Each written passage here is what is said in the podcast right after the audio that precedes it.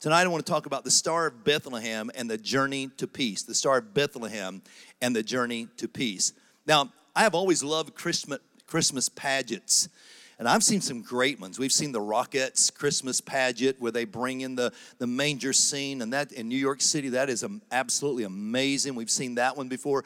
We've also seen probably the greatest one I've ever seen is at Sight and Sound Theater. Have any of you guys gone there? That's probably the greatest one I've ever seen. And one of the things I love about that is they bring the whole scene of Christmas together and one of the things that we commonly see, even in a nativity, and you'll see it at Sight and Sound, is they were bringing in three wise men on live camels. It's astounding. I mean, that song, We Three Kings of Orient Are, you think they are in the house at Sight and Sound because the, the music is swelling and the lights are, are swirling and these camels are doing whatever they're chewing and, and the kings are smiling and the babies cooing. And I mean, it's like, yeah, you feel like you're right there. Well, I don't want to mess up anybody's Christmas tradition and imagery of Christmas but I'm going to tell you a little different side of the wise men tonight that might just make you change your manger scene a little bit. Now, if you don't want to, you don't have to because that's why we put the wise men at the manger, even though they never actually went to the manger. We put the wise men at the manger because it's the only way we can see the whole Christmas story in one scene. So I'm not going to take my wise men out of our nativity. I've got one in, in my front yard. We've got one in, in, our house. When you first enter in the house, we got a big nativity there. And the, the camels are going to stay, and the wise men are going to stay. But tonight, you're going to find out a different story about the wise men. All right. So tonight, I'm going to take a deeper look into Matthew chapter 2. And you may know this already, but Matthew chapter 2 is the only chapter in the Bible that even talks about the wise men. So it's not in the Luke 2 story, it's not in, Mark or John in the Gospels, it's only in Matthew chapter 2. So I'm going to read, first of all, Matthew chapter 2, beginning in verse 1. So go there in your Bibles, and click on your phones, however you get there, and we're going to go through this together. Now, after Jesus was born in Bethlehem of Judea, in the days of Herod the king, behold, wise men from the east came to Jerusalem, saying, where is he who has been born king of the Jews? For we have seen his star in the east and have come to worship him. When Herod the king heard this, he was troubled, and all Jerusalem with him. Now, that must have been something for all of Jerusalem to get upset about this. Notice this, verse 4 And when he had gathered all the chief priests and scribes of the people together, he inquired of them where the Christ was to be born. And they said, Well, it's in Bethlehem of Judea. For thus it is written by the prophet, But you, Bethlehem, in the land of Judah, are not the least among the rulers of Judah, for out of you shall come the ruler the, who will be the shepherd of the people Israel. Then Herod, when he had secretly called the wise men, determined from them what time the star had appeared. And he sent them to Bethlehem and said, Go and search carefully for the young child. Now, notice the language here. There is no talk of a baby in a manger because he has asked them the question, When did you see the star? He is trying to determine how old the child is now. Okay? So he says, so look at this. He says, and when they sent him to Bethlehem, he said, Go and search carefully for the young child, and when you have found him, bring back word to me that I may come and worship him also. So they heard the king, and they departed, and behold, the star which they had seen in the east went before them till it came and stood over where the child was. When they saw the star, they rejoiced with exceedingly great joy. And when they had come into the house, they saw the young child with Mary, his mother. Notice this they've come into a house, not a barn, and they've seen the young child not wrapped in swaddling clothes in a manger, but they now see a young child standing with his mother. And they fell down and worshiped him. Man, I'm already getting an amen, and I hadn't even said much yet. This is going to be a good night. All right. And when they had opened their treasures, they presented gifts to him gold, frankincense, and myrrh. How many of you would agree with me? That's a strange gift for a baby shower. So they brought a baby, gold, frankincense, and myrrh. Isn't that kind of strange? And I know there's all kinds of speculation as to why, and we'll talk about some of those in a moment. And when they had opened their treasures, they presented to him gold, frankincense, and myrrh. Then, being divinely warned in a dream that they should not return to Herod, they departed for their own country another way. All right. So there's various elements of this story that we can prove either scientifically or by history. And in order to validate this story, I want to first of all pull out one element and validate the one thing that is obvious to everybody how these wise men got there was a star. Is it possible to follow a star? That's probably a good question. Well, there's been all kinds of speculation from exploding novas to um, all kinds of new stars being born to comets in the sky, all kinds of speculation. But the problem with that is none of those answer all the questions of Matthew chapter 2. So while these speculations exist of the star, it is believed that the star Bethlehem has actually been located and has been confirmed by NASA star charts by Dr. Rick Larson.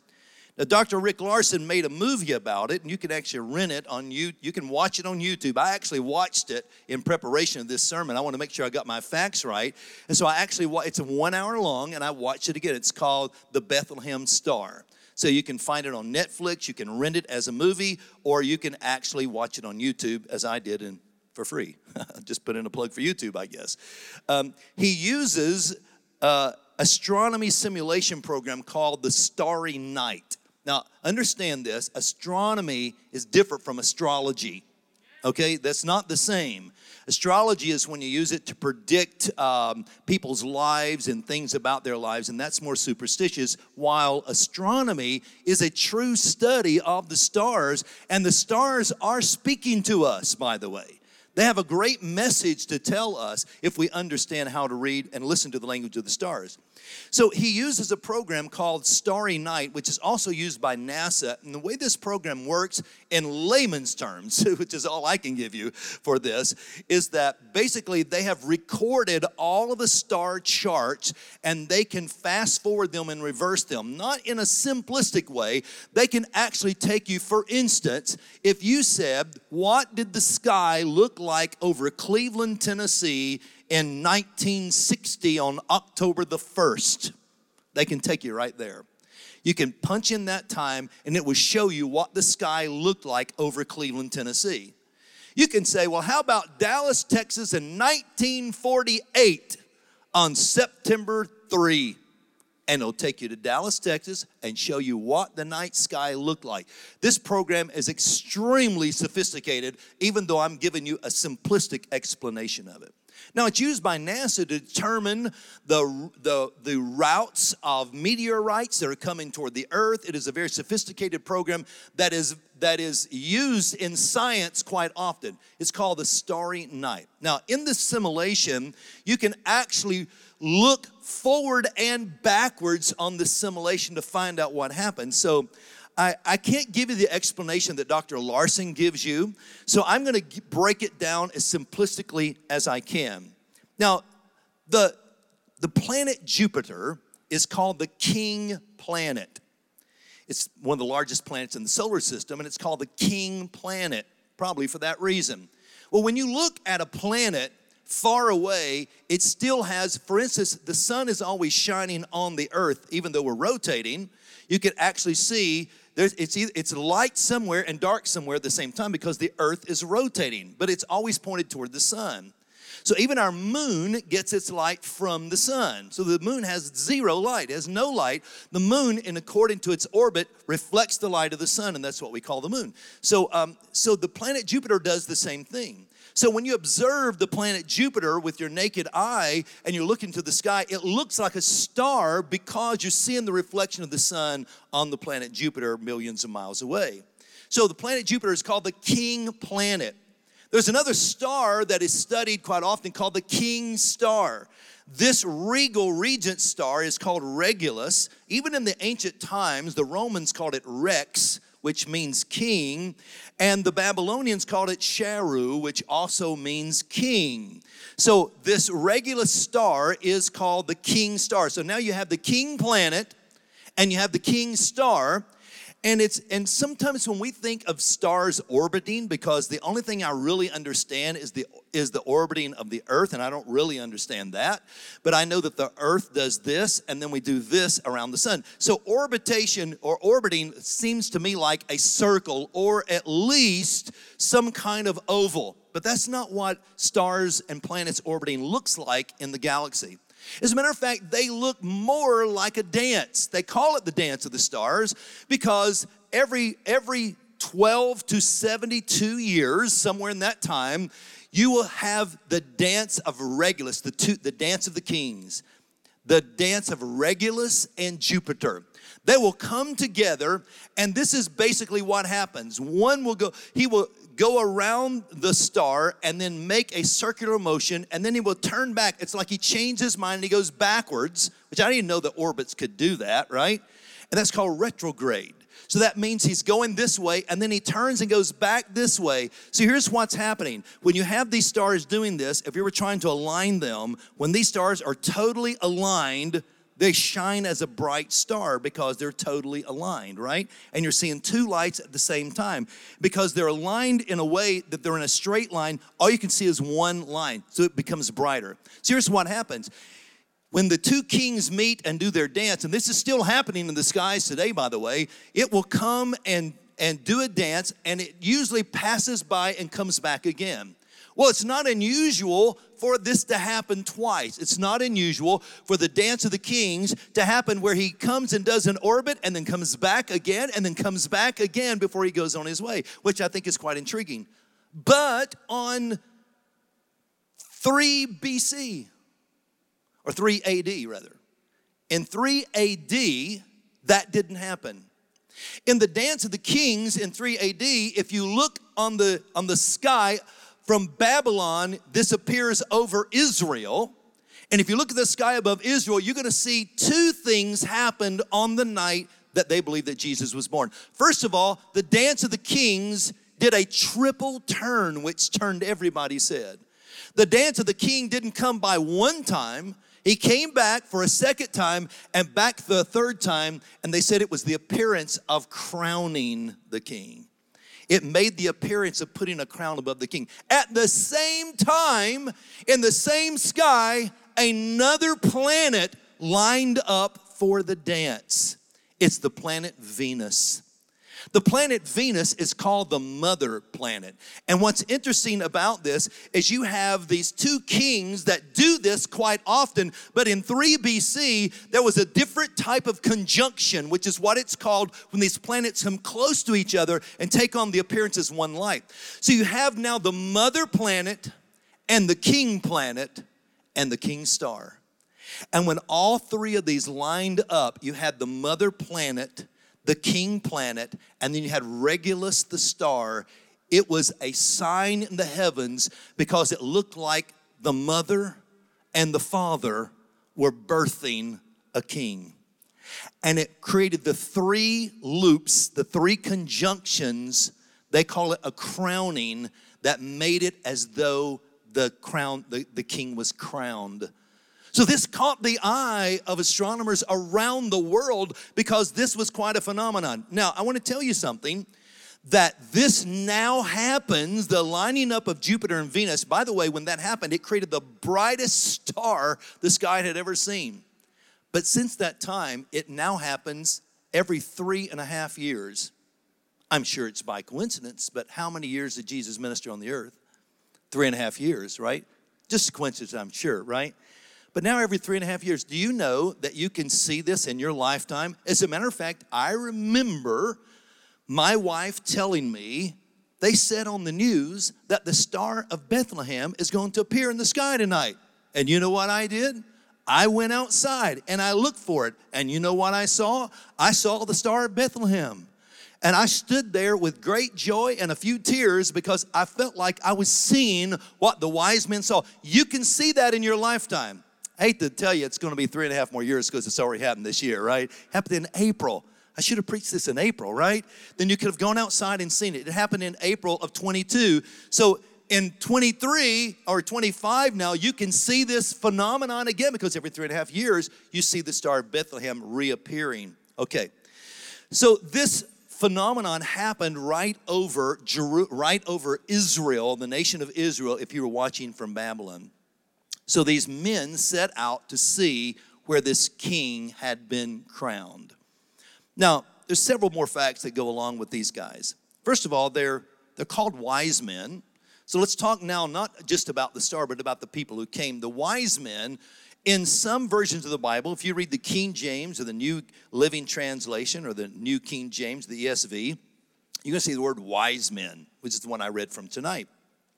If you read from the NASB or the NIV, it uses a different word. It uses the word magi. So, what is it? Are they wise men or are they magi? What does it mean? Well, the, the root of this comes from a Greek word. Remember, we're in the New Testament. So it's a Greek word called magios. Now, I'm not going to say that in Greek every time. We're just going to say magus because that's what we would say, magus or magus, because we speak English. And so magos in Greek is basically a the, the pronunciation of a word that means magi. So what is a magi? Matthew, again, is the only one who recorded this. And so these magi's come from Babylon. Now, a magus was a name, so that's what I'm just going to call a magus or magi. This is a name that is given to the wise men who serve the king. Now, there's a book that tells a great story about this that you are probably very familiar with. It's the book of Daniel. Now, remember when the book of Daniel opens in Daniel chapter 1? Daniel is actually kidnapped from Judah and taken to serve the king of Babylon, Nebuchadnezzar. But he's not the only one. There's all kinds of, of men from other countries, from Persia and Medes and all these places, that they have taken captive and brought there to this place to serve them. So, so keep in mind that when he comes there, he's chosen because he is the brightest of the brightest. Now, when they tested them, they actually tested them and found out that, that Daniel and his three friends, Hananiah, Mishael, and Azariah, you think, well, I've never heard those names. Well, have you heard of Shadrach, Meshach, and Abednego? Because that's their Babylonian names. So Daniel and his three friends were brought before the kings and tested, they were tested. And the Bible says that God gave them a supernatural wisdom, and they were 10 times smarter than all the other men. So, what happens to these four men? They get exalted. The king keeps them close because they're smarter than the Persians, because there's Persian guys there too. They're smarter than the Medes, they're smarter than the Syrians, all these other nations that they have overtaken and brought in the brightest of the brightest to serve the king's council. And these are called magi. Okay, so this council are, are, are called magi. Now, it's interesting that in Daniel chapter 5, verse 11, Daniel is given a title. And the title is given, I think this is going to be on the screen for you guys, but the title is given is Rab Mag. All right, Rab Mag. What does that mean? It means the chief of all the Magi. So Daniel excelled in such a way that he wasn't just Magi, he was over all of the Magi in Babylon. He was their leader not just another another kid on the block. He was their leader. And not only that, you have to remember that Nebuchadnezzar's kingdom was overthrown by the Medes and the Persians. So he doesn't just serve Nebuchadnezzar, he serves Darius the Mede, he serves Cyrus the Persian. So now Daniel is renowned in this area because he is prominent in all the Persian Empire, in all of the, the Mede Empire and all of the Babylon, the old Babylonian Empire, everybody knows him. Now, you would think that when someone overthrows a kingdom, they would get rid of the guy who sat right next to the king and advised him, right? And they did. But remember the handwriting on the wall? They said, Nobody can interpret this. Oh, there's a man in this land who knows the voice of God. And they brought him back. He gave him the handwriting on the wall, and he became another king's advisor. Guess what? They threw him out again because the Persians are now in power, and they brought him back again. They can't do without Daniel because he is so renowned in this region. Everybody listens to him. So Daniel's fame was not just in Babylon, it was in the whole Middle East, and he became the teacher of teachers. Now we can read a portion of the story of Daniel in the book of Daniel.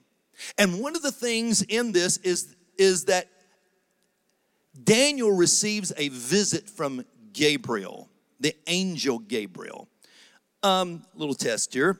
Who is the angel that comes to Mary and Joseph? Anyone remember his name? Here we go. What's his name? Gabriel. You're exactly right. Gabriel. Let's give her a hand. 100. You passed the test. How old are you? You're eight years old. Well, you knew the right answer. You, you get a 100 on your test. So the same angel that visits Daniel is the same angel that visits Mary and Joseph. And he's not just visiting them, he's telling them the same story. Here is Daniel, 500 years before Christ. And Daniel is visited by Gabriel and given a revelation. He has not only given a revelation that Jesus would be born, but he's given the time of the season of Jesus' birth. He's even given the year that Jesus would die on the cross. Daniel is Daniel after receiving some of these revelations becomes so sick in his body the Bible says that he didn't know what to do with all this information. Can you imagine 500 years before Christ and the angel Gabriel comes down and says, By the way, 500 years from now, I'm going to give you the birth of Messiah and I'm going to give you the death of Messiah. Now, that would be enough by itself. And guess what? Every wise man, magi, and Babylon and Persia knew this prophecy. Every one of them knew that in 500 years, seven generations later, that's prophetic, but we don't have time to go there. Seven generations later, they are still looking for the sign because now a generation has been born and they said, You are the generation that will see him come. Can I just stop here for a moment and go off track for two seconds and tell you, I believe that you are the generation that will see him coming in the clouds? I believe that. I believe you are the generation that will witness the rapture of the church. You are the generation that will witness the second coming of Christ. I believe that. So here we are, seven generations later. For 500 years, this has been passed down, this knowledge. When this year comes, you have to look for a sign. A king will be born. Daniel not only saw that he would be born, he also saw that he would die. Now, Micah the prophet adds to this prophecy later and tells them the, the city that Jesus is going to be born in. Now, even though Daniel is legendary and his teachings have been handed down, his followers knew to look for the sign that Daniel told them. So these magi, I believe, from the east are Persians or Babylonians who are under the tutorship of Daniel's teachings, and they were looking for a king to be born in that era. So they were looking for him.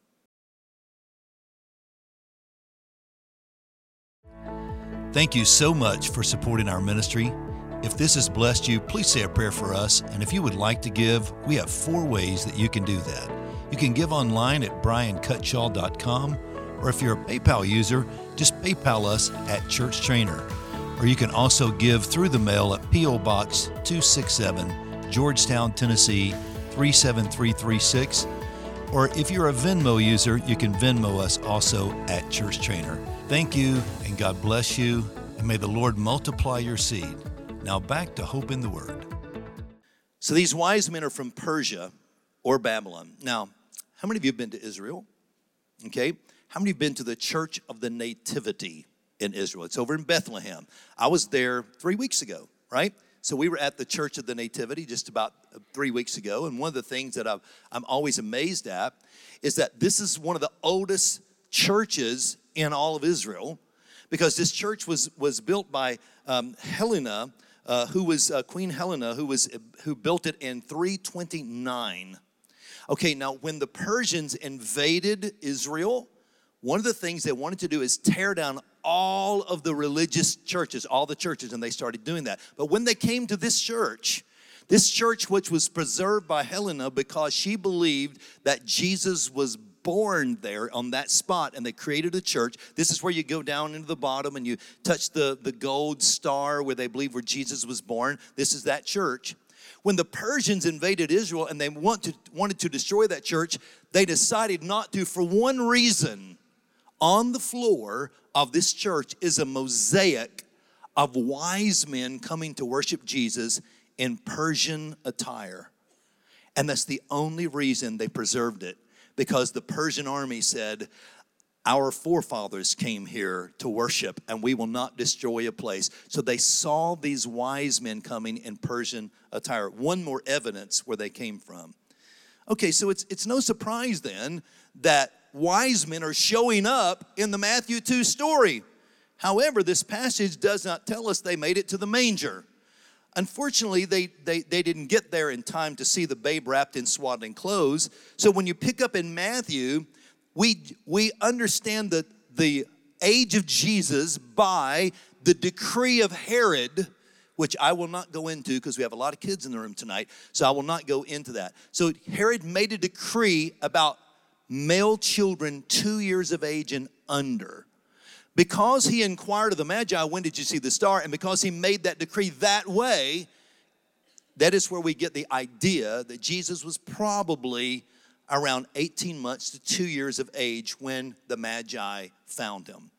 Now, the Bible tells us that they knew the teachings of Daniel, but they did not understand the, the, the city where he was to be born, where he was to be born, so they had to go to um, Herod and ask, What city is he going to be born in? All they saw was the star. Now, how did they know to look for a star? So, this is the possible age of Christ at the time they showed up. So, this is nice little picture of Mary and Joseph and a two year old at a house, which aligns itself with, with Matthew 2. But how did they know to look for a star? Did anyone ever mention a star? Did Daniel see a star? Or did Daniel just get a year? Well, Daniel got a year, but Daniel also was, was a teacher of the Torah. And in the Torah, in the book of Numbers, chapter 22 and 24, there is a Gentile prophet who is hired by the king of Moab to curse Israel. And he doesn't want to do it because he realizes that by cursing Israel, he's cursed, he, he, he, he can't curse what God has blessed, right? He knows they're blessed. The children of Israel are marching by, by Moses' command.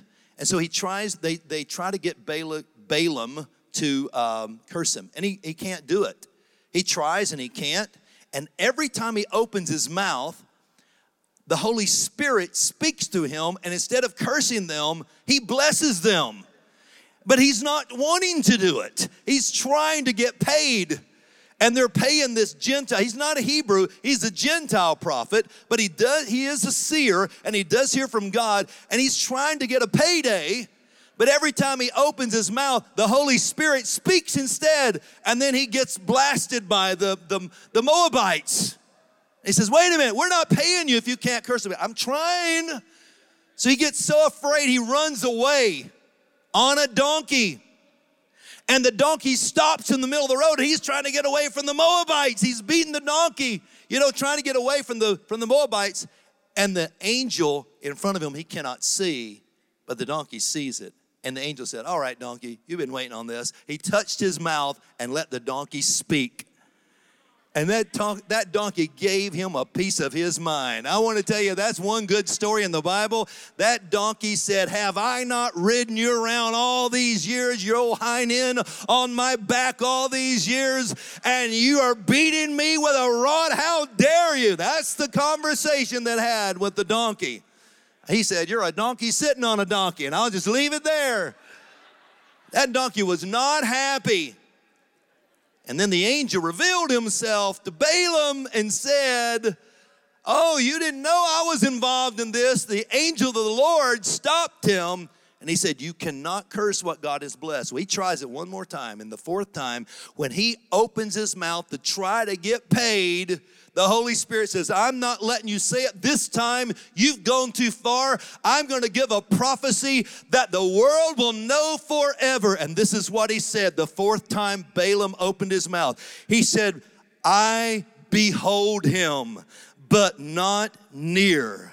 A star will come out of Jacob, a scepter will rise out of Israel. And that's what the Holy Spirit said. He said, I see him coming. You don't see him, but I see him coming. And you'll know he's here because a star will rise out of Israel, out of Jacob, and a scepter, meaning a king. He's basically declaring that a king will be born when you see the star appear. Woo! So we have this prophecy from the Holy Spirit, even though he had to use a, you know, Balaam to get it to us. We have this prophecy. So now Daniel knows this. Daniel is teaching the Torah. Daniel understands this. So these wise men know around this time, look for the star of a king. And here comes Venus, and here comes Jupiter, and here comes Regulus and they do the dance in the heavens and they watch as the mother star and the king star line up and crown the little star Regulus. And they see this and they're amazed. So they go to find it. So Daniel knew exactly what to look for. So he has to ask, have to, he has to ask Herod, you know, where do we go? And he says, go to Bethlehem. Now, when these guys set out, they set out under instruction. So Daniel has told them when to look for the star and where to go find the king. And then Daniel sends a gift to the king from his treasury. Daniel, they're not just bringing any gift. Daniel has also seen another vision that let him know exactly what to send to this king and he sends them from his own treasury gold, frankincense, and myrrh. A strange gift for a baby, but this is no ordinary baby.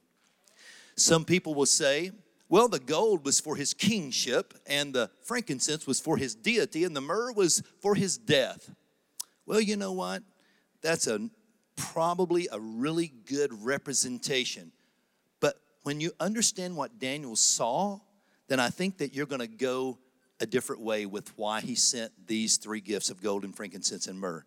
So now we've traveled back on the calendar from Malachi 2 all the way back to Daniel. And then we had to travel all the way back to Moses to hear the prophecy of the star. Now we're going to fast forward in the prophecy or in the calendar up to the time of David and Solomon. I want you to go with me to a golden room. This room is overlaid with gold. This is a room that is in the temple that was built by Solomon to honor God. Now, inside of this room, I want you to see what is there. Everything in this room is gold. The walls are gold. The posts are gold. As a matter of fact, everything in the room is gold the table overlaid with gold. The menorah is actually hammered out of one piece of gold. It's one piece, it's not put together, it's one huge, enormous piece of gold. The altar of incense is filled with gold, and even the way in is sitting on the floor, a golden censer. You can't go in without the gold. The gold is the only way in to what is in the back.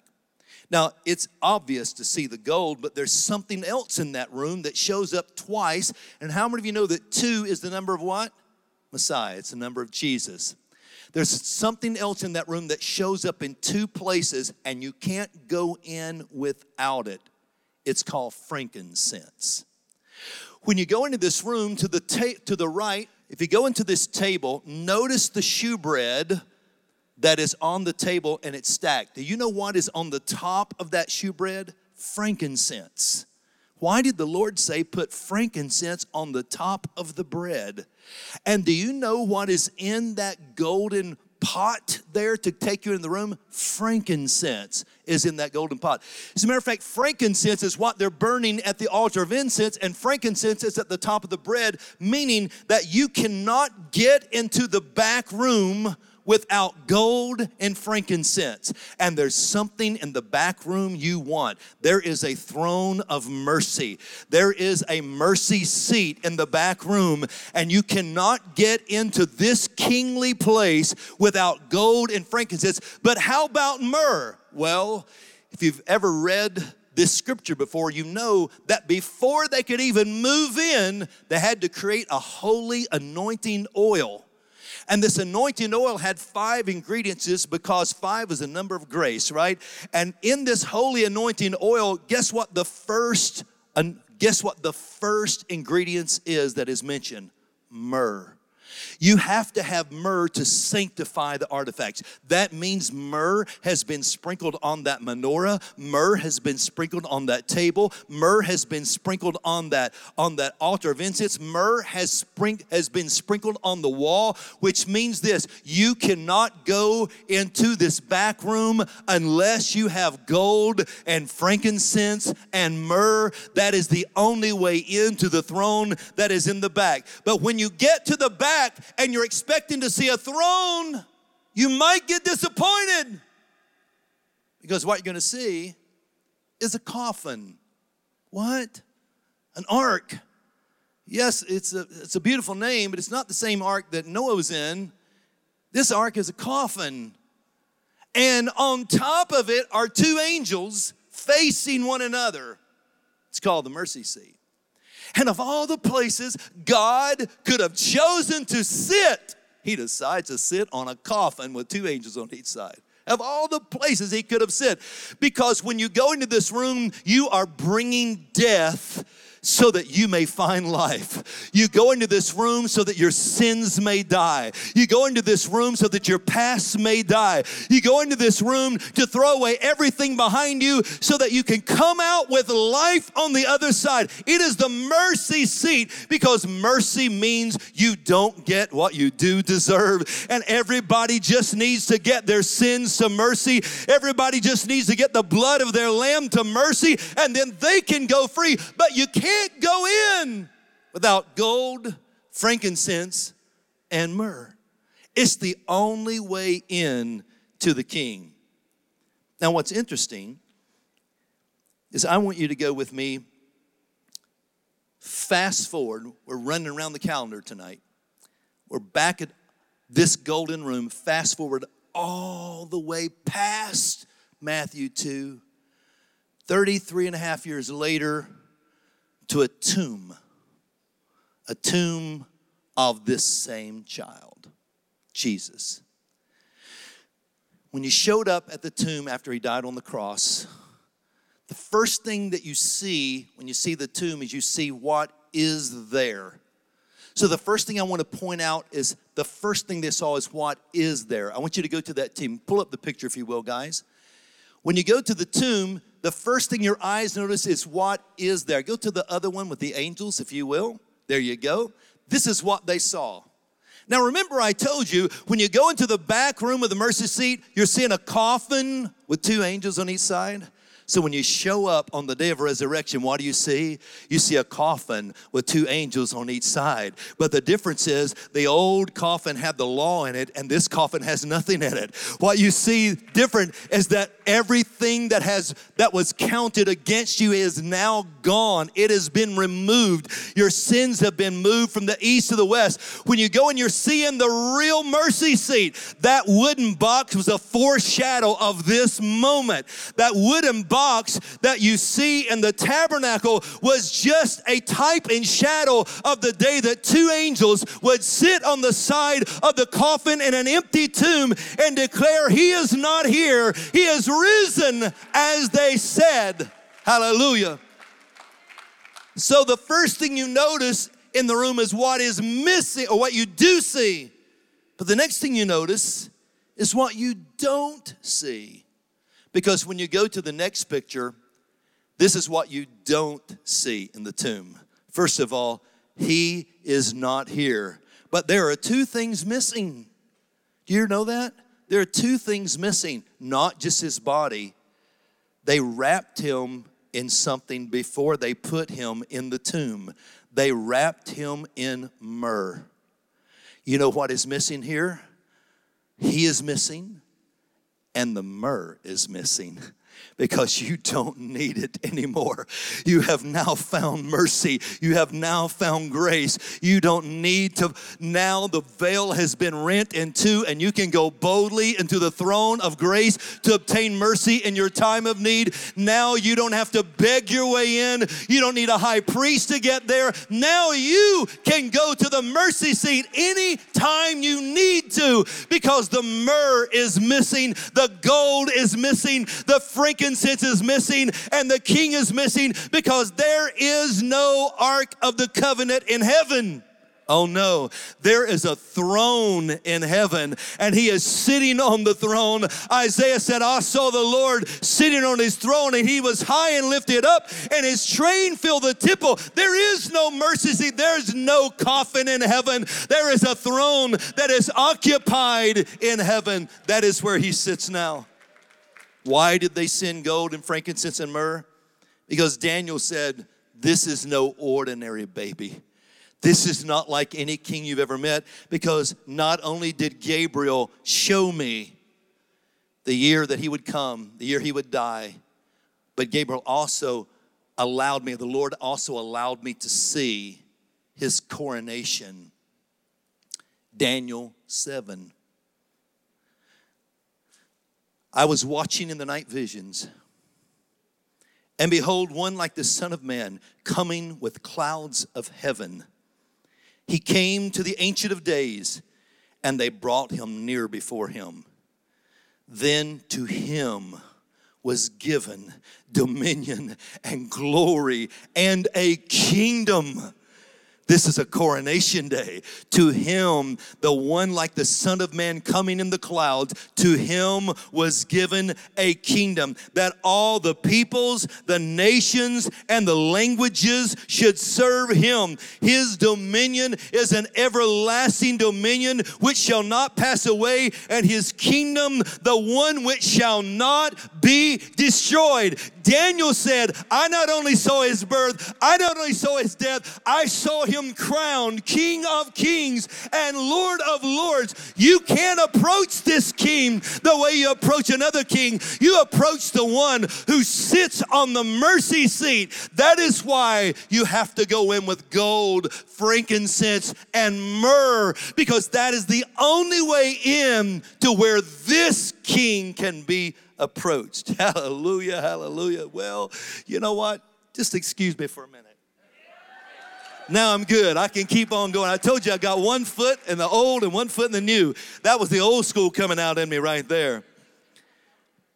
So I believe, as many scholars believe, that this treasure was sent by Daniel. Daniel saw the coronation. Daniel saw when he was coming, and these were the students of Daniel that came to deliver the gifts of Daniel to the baby Jesus. He knew the time of Messiah. The gold and frankincense and myrrh was the gift to give this baby because he was no ordinary baby. This child will touch blinded eyes and they will see. This child will raise the dead from, from a funeral procession. This child will walk on water, he will heal the lepers, and usher in the kingdom of God. So, Matthew 2 and 10 says, When they saw this star, they rejoiced. And when they come into the house, they saw this young child with Mary, his mother, and fell down and worshiped him. They fell down and worshiped a two year old because they understood this is no ordinary two year old. This is the one who will sit upon the throne, not just the throne of David. This is the one who will be at the right hand of the Father, sitting on the throne in the holies of holies in heaven. This is the one that will offer his own blood. They understood this is not a king of Israel, this is not just the king of the Jews, this is the king of kings, the Lord of lords, the king of the world. They understood understood what Isaiah wrote when he said, For unto us a child is born, and unto us a son is given, and the government shall be upon his shoulders, and his name shall be called Wonderful, Counselor, Mighty God, Everlasting Peace, uh, Prince of Peace, Everlasting Father, and Prince of Peace. Let's, let's, let's do that again. Wonderful, Counselor, Mighty God, Everlasting Father, Prince of Peace. One, two, three, four, five my, listen to this wonderful counselor, mighty God, everlasting Father, Prince of Peace. One, two, three, four, five. Why five names? Because five is the number of grace. And this is not just the King of mercy, this is the King of grace. He's not just gonna pardon what you did, He's gonna give you grace to go forward into tomorrow and the day after that and the day after that. Why is His name the number of grace? Because there are five names given to Him by Isaiah Isaiah, there are five angelic visits in the Christmas story, and five people get filled with the Holy Ghost in the story, in the Christmas story. We're not in the upper room yet. Five people get filled with the Holy Spirit in the Christmas story. That's where he found out when you find grace, you find peace. His last name was Prince of Peace. You find Jesus and you will find Prince of Peace. Who is this man who can calm the waters? Who is this man that can change lives? Who is this man that can overcome life and death? Who are you, Jesus? Well, if you're Jewish, you call me Yeshua. If you're English, you call me Jesus. If you're a wise man, you call me a king. But who am I? Well, on my mother's side, I was a lowly Nazarene, but on my father's side, I was the King of Kings and the Lord of Lords. On my mother's side, I was a carpenter, but on my father's side, I was a master architect of the universe. I laid the chief cornerstone when the sons of God sang together and the morning stars sang for joy. I put the twinkle in the star, I put the fire in the sun, I put the shine in the moon, I put the rain in the cloud, and I put the red in the rose. On my mother's side, they called me a prophet, but on my father's side, they called me the Word of God made flesh. On my mother's side, they called me a man of sorrows, acquainted with grief, but on my father's side, they called me the lily of the valley, the bright in the morning star, the rose of Sharon, the plant of renown. On my mother's side, I looked like a dying Savior, but on my father's side, I was a risen Lord, rising with healing in his wings, the captain of the Lord's army. On my mother's side, they called me teacher and rabbi, but on my father's side, I was wonderful, counselor, mighty God, everlasting Father, and Prince of Peace, the one who sits upon the throne of heaven gold and frankincense and myrrh were brought to him the first time he came, but they're not just about the first time he comes, they're about the next time he comes because it took gold, frankincense, and myrrh to get into the mercy of God. And now, because you're in the mercy of God and the grace of God, he is coming again for all of the saints. The first time he came, he came as a babe in a manger,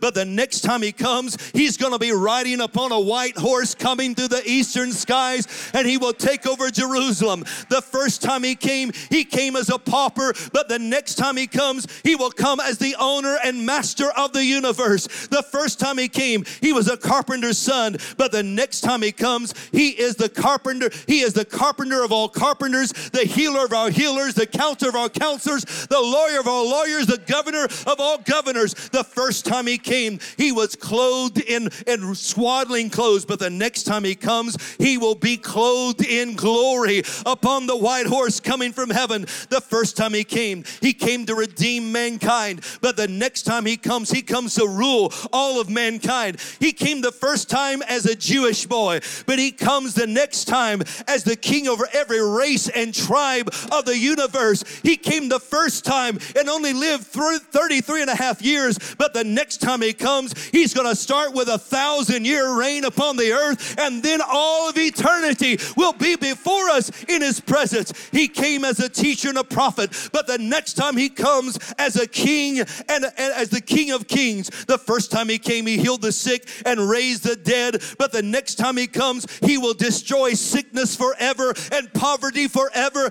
and all wrong forever. He will destroy it, and the world will be cleansed from Satan, will be bound a thousand years, will have no tempter then after Jesus shall come back to earth again. The first time he came was a baby, but the next time he comes, he is coming as King of Kings and Lord of Lords. If you know this Jesus, if you're personally acquainted with him, I want you right now to just stand to your feet and give him praise all across this room.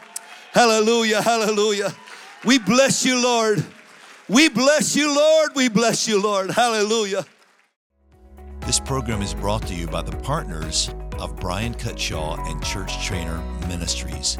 Please help us pray that the Lord will continue to send us more partners so we can expand his kingdom around the world.